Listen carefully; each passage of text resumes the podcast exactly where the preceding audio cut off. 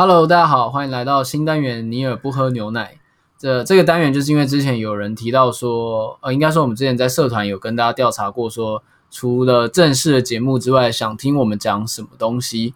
那得票最高的是想要听我们最近看的作品。然后，所以我最近有在社团里面问大家，就是有什么问题想问我们。顺带一提，就是如果你想要跟我们有更直接的互动的话，可以加入我们的社团。对，叫做尼尔喝牛奶粉丝的奶与蜜之地，我自己讲出来觉得很很羞耻。呃，尼尔喝牛奶粉丝的奶与蜜之地。对，就是虽然之前发文的频率有点低，但是最近我们会开始就是认真的就跟大家交流。每每一集的内容里面都有这个，就是虽然这样这样，但是我们从今天开始我们会更积极的。对，这样大家不要觉得这只是一个设定，就是那个放羊的孩子的状态啊。对，好，那我们先来回答就是大家问的问题。第一个是。这位朋友叫做 A X Roll，我不知道他怎么念，就 X Roll X Roll。好，嗯、他问我们两位本业在做什么？其实我们之前有讲过，就是我自己是在当行销业，就是在就是帮忙做一些推销一些东西，或者是做行销企划之类的。推销一些东西听起来很像是挨家挨户的敲门，然后像做直销那样。对对，你有没有这个需要呢？这种比较偏社群行销业。但是大家应该也注意到，就是尼尔喝牛奶的社群非常的死寂，就是对 除了偶尔发发节目之外，就是没有什么。而且以前的粉专还会固定的节目出的时候，我们都会发文。对。但是之前有一段时间，就是没有没有每一集都有发这样子。好，我要讲，就是因为其实这半年来我的工作有点转换，所以我就变得非常累。那因为我平常就一直在做行销，所以反而到自己。做的东西的时候，就会已经没有力气，就会很不想要再做很像工作的事情，所以导致就是大家就是很很难接触到我们资讯这件事，我们会就是努力改进的。而且以前那个 side note 就是那个简介那些都写很很多，然后还会写那个补充的一些说明。对，现在现在只有三句话，现在对现在都只有两三句话，两三句话照抄标题，就是而且连逗点跟句号什么都没有，就直接换行这样子。好，然后你要讲你的工作哦。好，但我工作也很，我工作很无聊。我的工作是网页设计师这样子，然后嗯，设就是原本应该说本来比较想要走 UI 设计的那种路线，但是我后来想在近一两年，大部分时间都在当工程师，就是除除 bug，对，除 bug 啊，coding，就是前端写那个网页出来的人这样。哦，我讲出来都觉得我自己是一个非常无聊人这样。没有，但是。那个你做的，你你在工作以外做的网站，都比你在工作做的有趣很多。对对，就像之前那个，嗯，因为因为之前如果大家有听我们灵能百分百那一集，应该知道，就是。就是里面有个角色叫灵幻兴隆，然后他有一个那种很阳春的那种网站，这样对，很像以前的那种我的我的留言板的那种。对对对对，就是会有那个包子的图啊，长飞就是有翅膀的那个包子的那种表情符号的那种图这样子。对，然后总之这个网站只在漫画或动画里面出现大概几秒钟，几秒而已。然后 Wovi 就把它写出来。对，就是某一次他生日的时候，我就是把他整个网站做架出来，然后还故意就是用非常非常。那个就像我们小学生的的那个时候会看到的那种网站这样子，而且就是后来的那种，就是有一些人就是林幻兴隆的粉丝，或者是喜欢他的人，有时候还会导去那个网站。对对对对，就是有那种那个做完一两年以后，都还有人在他生日的时候跑去留言板留言这样子。嗯，对。然后第二个问题是新宇 Chen，如果翻中文是陈信宇，陈信宇，陈信宇。谢谢陈，不要乱讲人家的，啊，不好意思。对，就好。他问说，想问尼尔或 Wovi 有没有兴趣太多，或者是资讯焦虑的困扰？什么都想学，什么都想看，扣掉上班睡觉，你们如何安排剩余时间和筛选？你跟问错人了吧？就是什么都呃，资讯焦虑的困扰，那就是如果太多就。就不看，就把它关掉。我觉得，可是我我觉得我们要分开分开讲。你先讲你的好了。好，就是确实我是一个什么都想学、什么都想看的，但因为我也非常的三分钟热度，所以我最终其实应该会筛出几个。如果它真的是我很有兴趣的事情，它就会变成一个呃 routine 的事情。就比如说我最近非常沉迷玩动森，对，比如说我最近非常沉迷动物之森，它就会开始每天占掉我三个小时这样子，它就变成一个。routine，然后比如说，如果只是有个漫画不错哦，我可能看个三个小时，就一天看完，然后就就之后就不会再碰了。嗯嗯。然后比如说像是想学东西，学东西，我觉得基本上我不是一个很好的范本，所以我就是那个 好好买课程，会就是十堂课都一堂都没看的那种。呃，我懂，我也是。然后，或者是模型买回来都不做人。我觉得学东西最大的动力应该还是你工作上会用到，就是如果有那个急迫压力的话，你三天就会学完，你三个月想本来就是三个月学不完的东西。对对对对，真的就是重点是你你要有那个迫切性跟要学的心。我觉得或者是那种，比如说你若呃在家里面自己做瑜伽是一件困难事的话，你就是付钱然后去上瑜伽课，因为你就是付钱了，你就会觉得说没办法，我就一定要去这样子。然后扣掉上班睡觉，你们如何安排剩余时间和筛选资讯？我就是没有安排很好。你看，扣掉上班睡觉，我们都会更新的这么慢，就因为上班会占掉我超多时间。呃、我我我刚刚就在看这个题的时候，我就在想说，就是因为刚刚前面有讲到，我觉得我觉得我们状况我们要不大一样，因为呃，虽然尼尔是做比较像网络行销之类，就其实他应该才是一个需要每天吸收。大量网络资讯就是新的东西啊，新的兴趣的人这样。但是他刚刚有讲，就是因为他上班的时候都要做这些事情，所以他下班以后，我觉得其实你是一个生活异常单纯的人这样子。现在超超可怜，很无聊。就是不是就是因为就真的就是，比如说像像你可能就会周末很无聊之类，因为你就待在家里，要不就是打动身，要不就是我不知道。你可以不要一直曝光我的私生活。哎、欸，最近是因为疫情关系，我才一直待在家。Okay, 我平我之前是会去，是会出去玩的。对对对。OK OK 对。但是因为因为像我的话，就是一个。我可以理解他说像是资讯焦虑的困扰的，因为我平常上班，呃，我就说我工工作很无聊，但其实我工作上还算蛮轻松的，所以 我基本上上班都在打混，我就一直在浏览各种的，就是网页 surfing。对，我要做我喜欢做的事情，我沉迷的事情，不是玩游戏，或者是看影集，或是看电影，其实这都不是，就是我真的沉迷的是大量的资讯的那个洗刷这样子。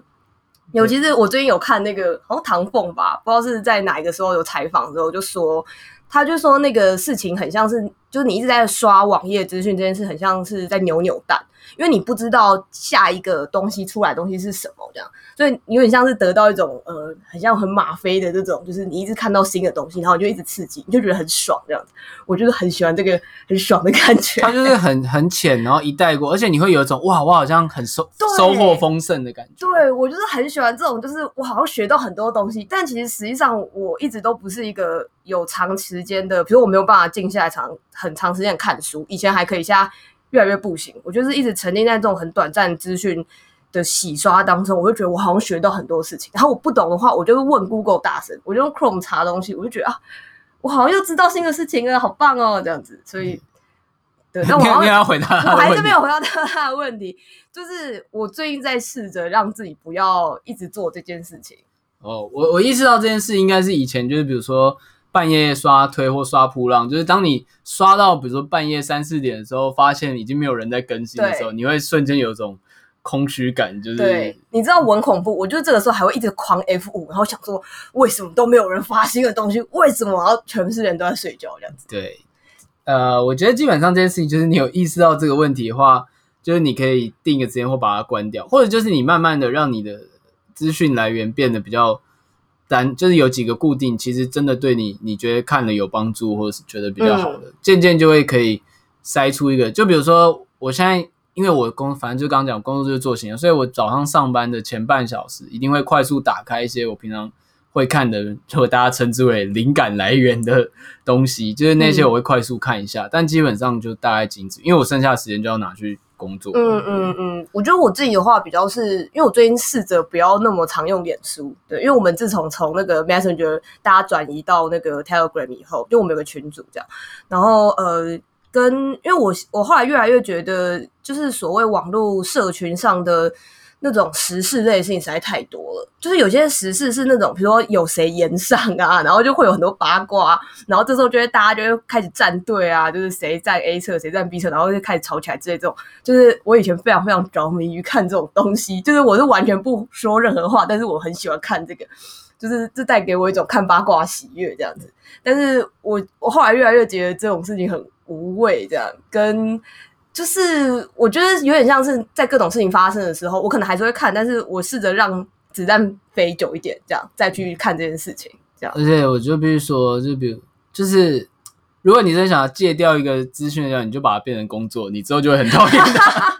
这就是我现在状态，这是你的心情。对，你知道，其实你刚刚讲的事情，就是我以前很喜欢看，但它变成工作，我每每看到一次，比如说我看到罗志祥的新闻，我根本就、嗯、我根本就 don't care 罗志祥，就是罗志祥在外面得菜花之类，就也不干我的事情。但重点就是因为工作的关系，所以我必须要知道发生什么，我必须要很就是违背我的良心去点开一新闻之类的，就是去看罗志祥到底发生了什么事情，呃、然后这事情能不能跟风，或者是有没有什么震惊的议题可以讨论，就因为那是我的工作。所以我就必须被迫去整理它，对，然后但是你经历这个过程中就会很讨厌这些事情，你就不会，你下班就不会想看这些东西。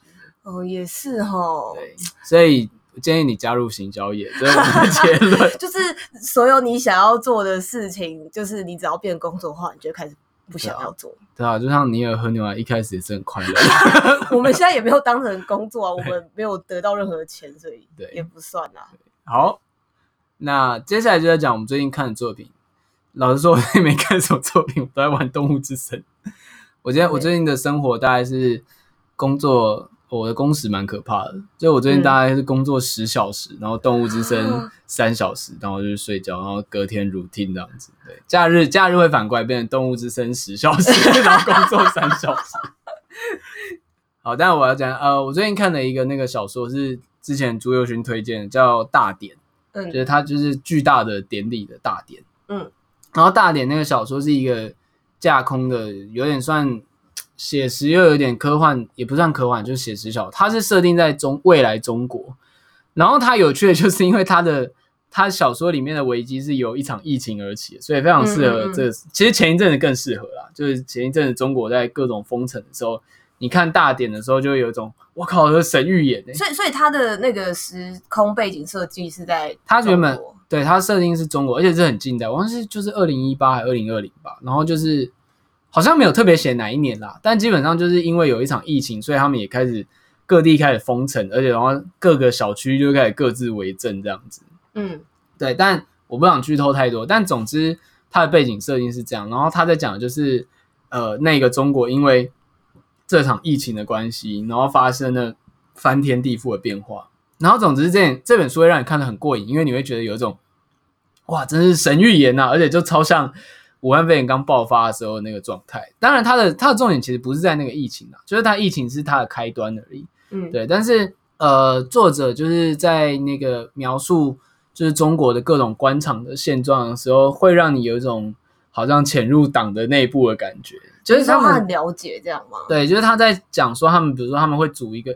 会组一个超多个那种小组，就是就是共产党，就是本来里面就有各个小组，什么危机处理小组啊，什么什么对策小组，就他们有很多那种大组织下面又有小组织，然后环环相扣这样子。然后而且这本书里面就是对于中国的权力关系，其实解虽然它是一个架空背景，但它很明显就是有考据现实的，他们共产党内部的权力关系的。对，所以我觉得基本上会让人看完觉得蛮过瘾。他是我会很好奇他是怎么知道这些的，啊，他他怎么知道这么多？就是因为党毕竟是一个，我以为就是相对封闭的事情，就是他也是一个被黑单的中国小说家，所以基本上应该是有一些情报来源吧，就是可以去写这样子。可是我我必须讲一件事情，就是它是一个那个反乌托邦式的小说，嗯，所以你看了一定会想到。比如说一九八四啊，或者是我们之类的。但基本上是在写这种中国的事情，怎么可能不是非就是乌托邦的？对，非反乌托邦的事的东西呢？这样。对，但我看完的感觉，就是我每次看完这种反乌托邦式的小说，都会有一种深深的感叹，就是觉得说这些作者，就是他们考察都考察蛮敏锐的，或者这件事情可以是对社会的一个警讯。嗯、因为而且反乌托邦的小说常常会有一个基本架构，就比如说主角。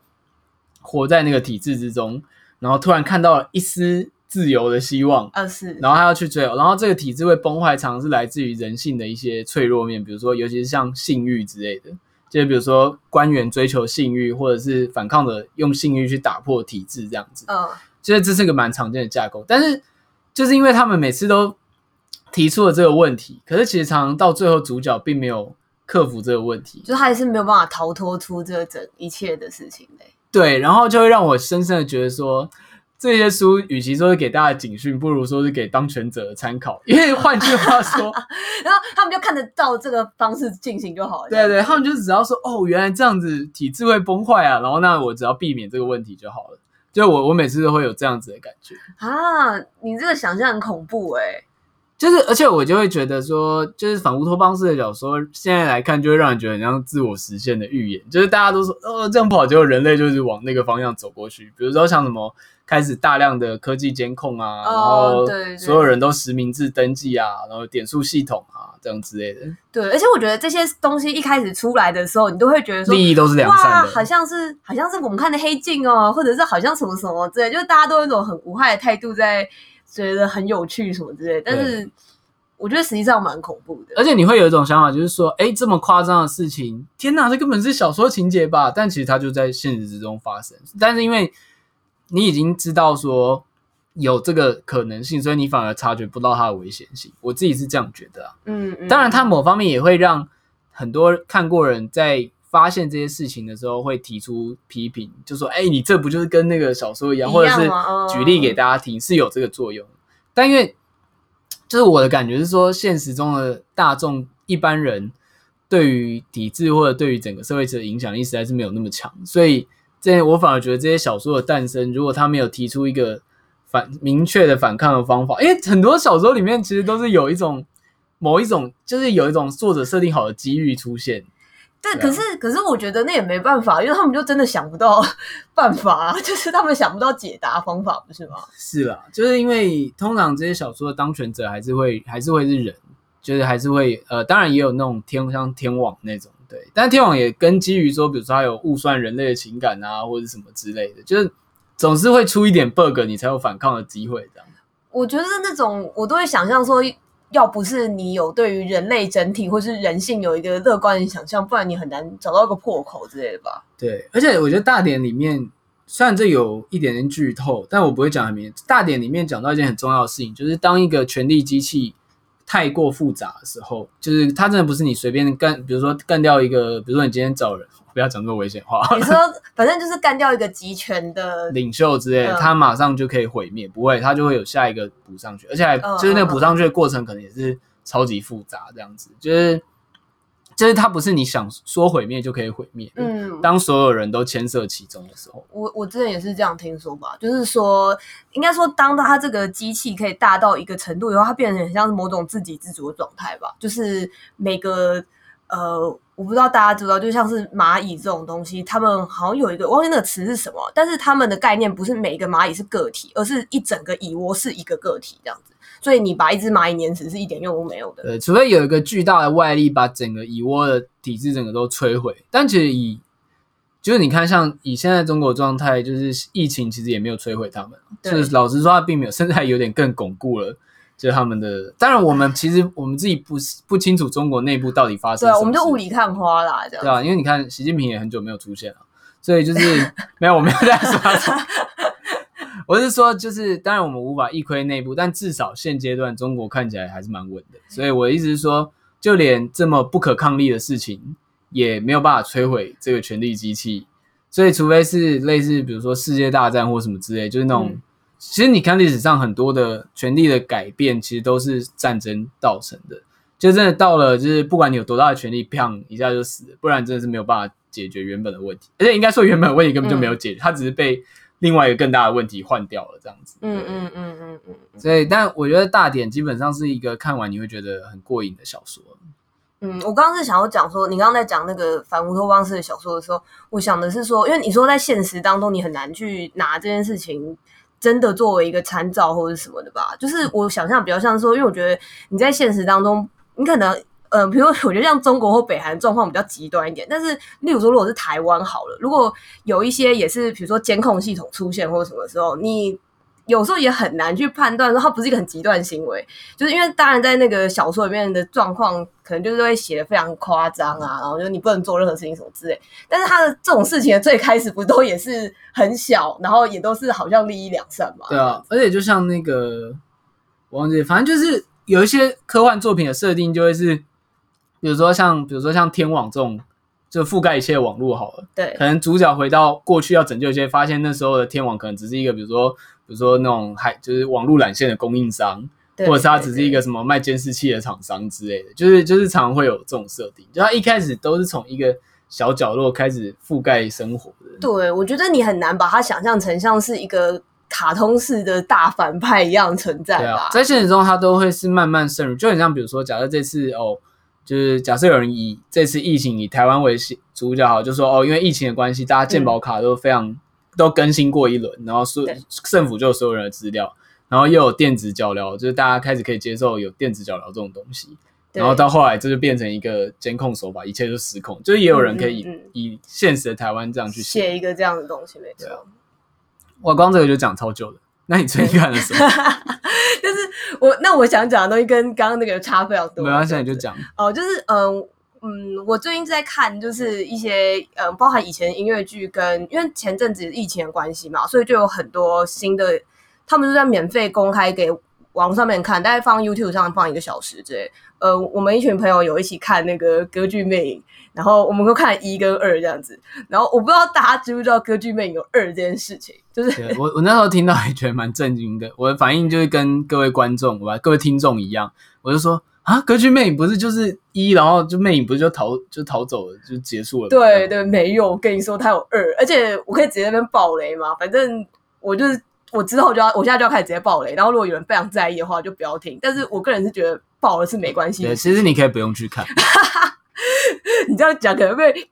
迷嘛，但是还蛮多，确实很多第一集的迷都觉得我不想承认第二集的这种状态，因为他的第二集就是非常非常狗血这样，然后但是我看的时候就是带给我非常大的娱娱乐性啦，这样就是我觉得非常好笑，这样就是呃简简单来讲，我们就先假设大家知道第一集大概是剧情，因为最后就是呃那个克里斯汀选择劳尔，然后而就是魅影就就是。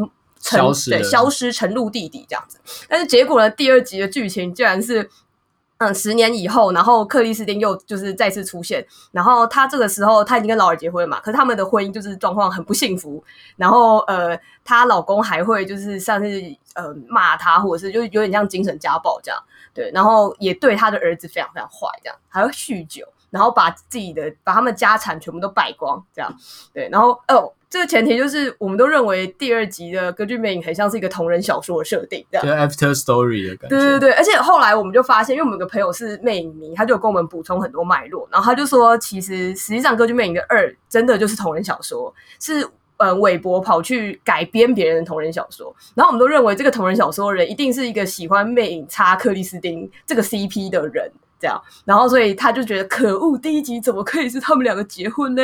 就是就是明明我的 CP 才最应该结婚这样。就妈的，我要写死你们！我要写死你们！然后而且他就是有种对劳尔其实实际上婚后一定是个烂人这样子，因为小时候你看第一集的时候完全不觉得他是他就是个好人呐、啊，他是个友善的好人，对，他就是个普通的好人，为什么第二集会变这样？但他第二集就设定就是这样，然后后来就是他们十年后就是又再被邀到，这剧场发生在就是剧情发生在美国这样子，就是 Coney Island 科尼岛上面。然后科尼岛本身就是一个以呃乐园为名的岛，然后所以它的风格突然变得很 freak show，就是很像那种怪胎秀或是马戏团一样那种风格，音乐也都是这样。对，然后他们就是受邀到这个岛上要就是表演，呃，为这个开幕做一个表演这样，然后就。结果他们在十年后就遇到歌剧魅影，就发现这个魅影呢其实是这个这个乐园后面的一个幕后资金主之类的吧，这样他就是默默在那边，就是跟第一集有在帮助他的人，就是一起默默开了这个东西，这样。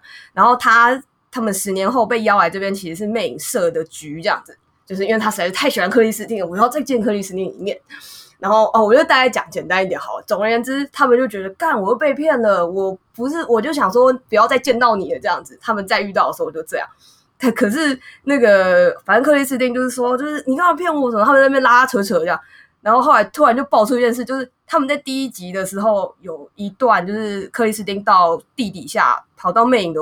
家里面的那段就很有名的那个，如果你有看电影版的话，对对对，蜡烛啊，然后沉船的沉船啊那一段，然后就是还看到那个呃魅影帮那个克里斯汀做的那个结婚婚礼头纱什么之类，然后那个时候我们就一直说什么天啊，就是我们有个设定就觉得说魅影就是很像是地下偶像的，就是粉他的偶像宅这样子，就是天啊，我要帮克里斯汀打 call，我要跟克里斯汀结婚之类的，然后。他反正就是第一第一集有这样的段落，这样。然后你第二集的时候，就会在他们吵架的时候，发现他们在那个时候，他们居然上床了。然后我就想说，靠，就是我们根本就没有看到这一幕啊！就是在灯熄掉的时候发生什么事情啊？对，就观众没有办法看到不，蜡烛都吹熄的时候。对，然后我想说，嗯，我记得第一集的时候，最后不就只是什么，他帮他把被子盖上，然后他就离去了嘛？就是，嗯，那可能等一下又回来，等下就那个蜡烛熄掉又回来这样子。对对，然后。呃，但反正就发现看他们上床了这样，然后后面就是更扯。之后发现那个看起来像儿子的角色，其实是歌剧魅影的小孩，真的很八点档，就是虾米你是外嫁这样子。对对对，就是滴血认认亲这样子。好，没有这一段，但是就是真的就是发现他的小孩，而且他是发现他的小孩方法也很瞎，就是呃，因为那个小孩常常会去钢琴上面就是表演他的就是剧作或者什么之类，然后就。他有才华吧？然后他们就觉得他有才华的话，这一定不是劳尔的小孩。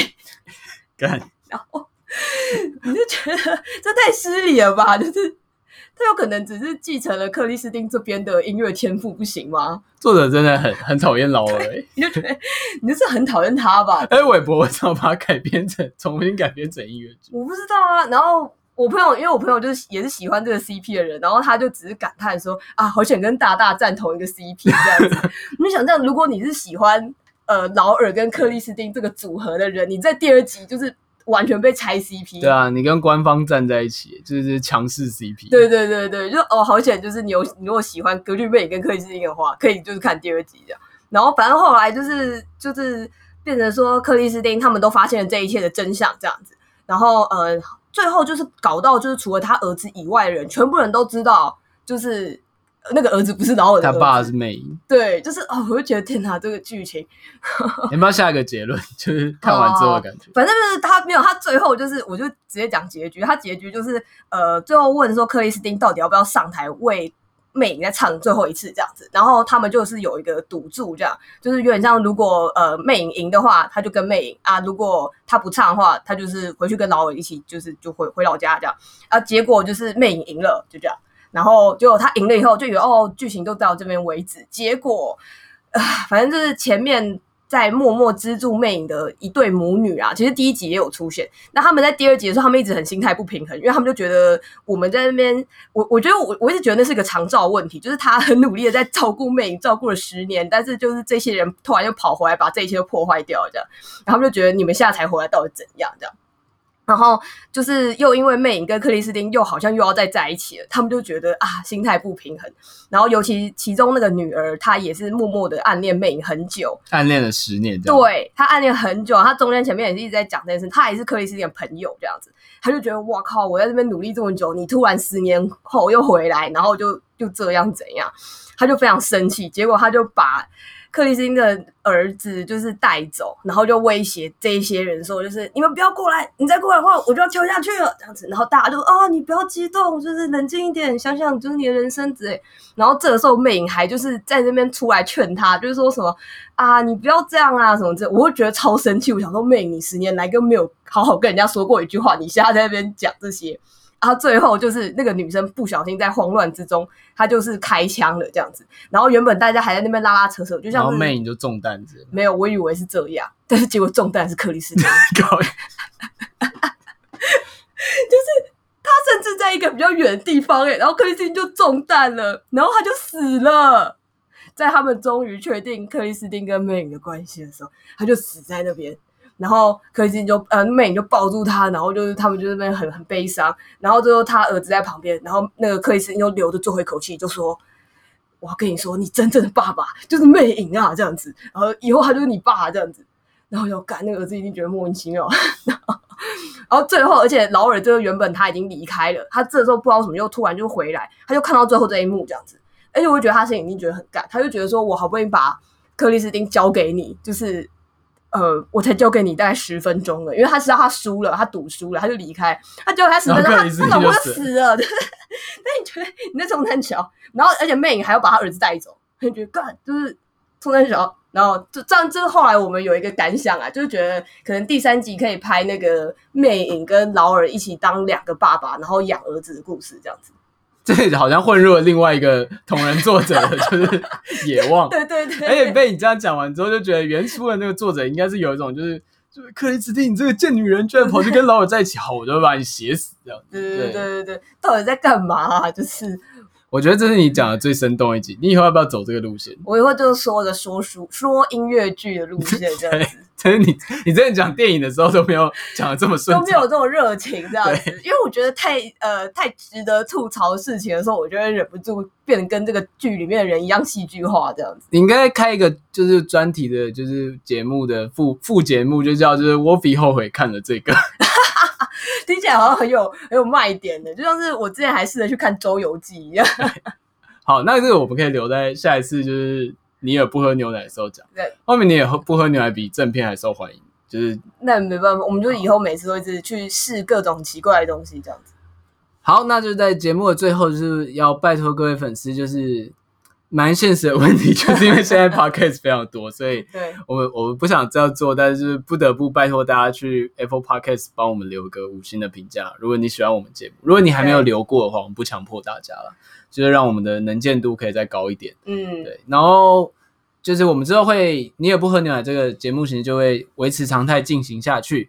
那如果你喜欢的话，就是可以在 Spotify，然后巴拉巴拉 各种 Apple Podcast 各种平台上面。听到我们的 podcast，那你好像我记得是可以用自己常用的 podcast 软体，然后去串那个 RSS 对 RSS 连接。如果你会用的话，其实各种 podcast 软体收集人应该都可以听了。嗯嗯，那就欢迎大家继续支持我们节目。那如果你有任何的问题，或者你想要提问的话，你可以私讯我们的粉砖尼尔喝牛奶，或是加入尼尔喝牛奶粉丝的男与蜜之地，就是你可以直接在里面留言，不要在旁边偷笑。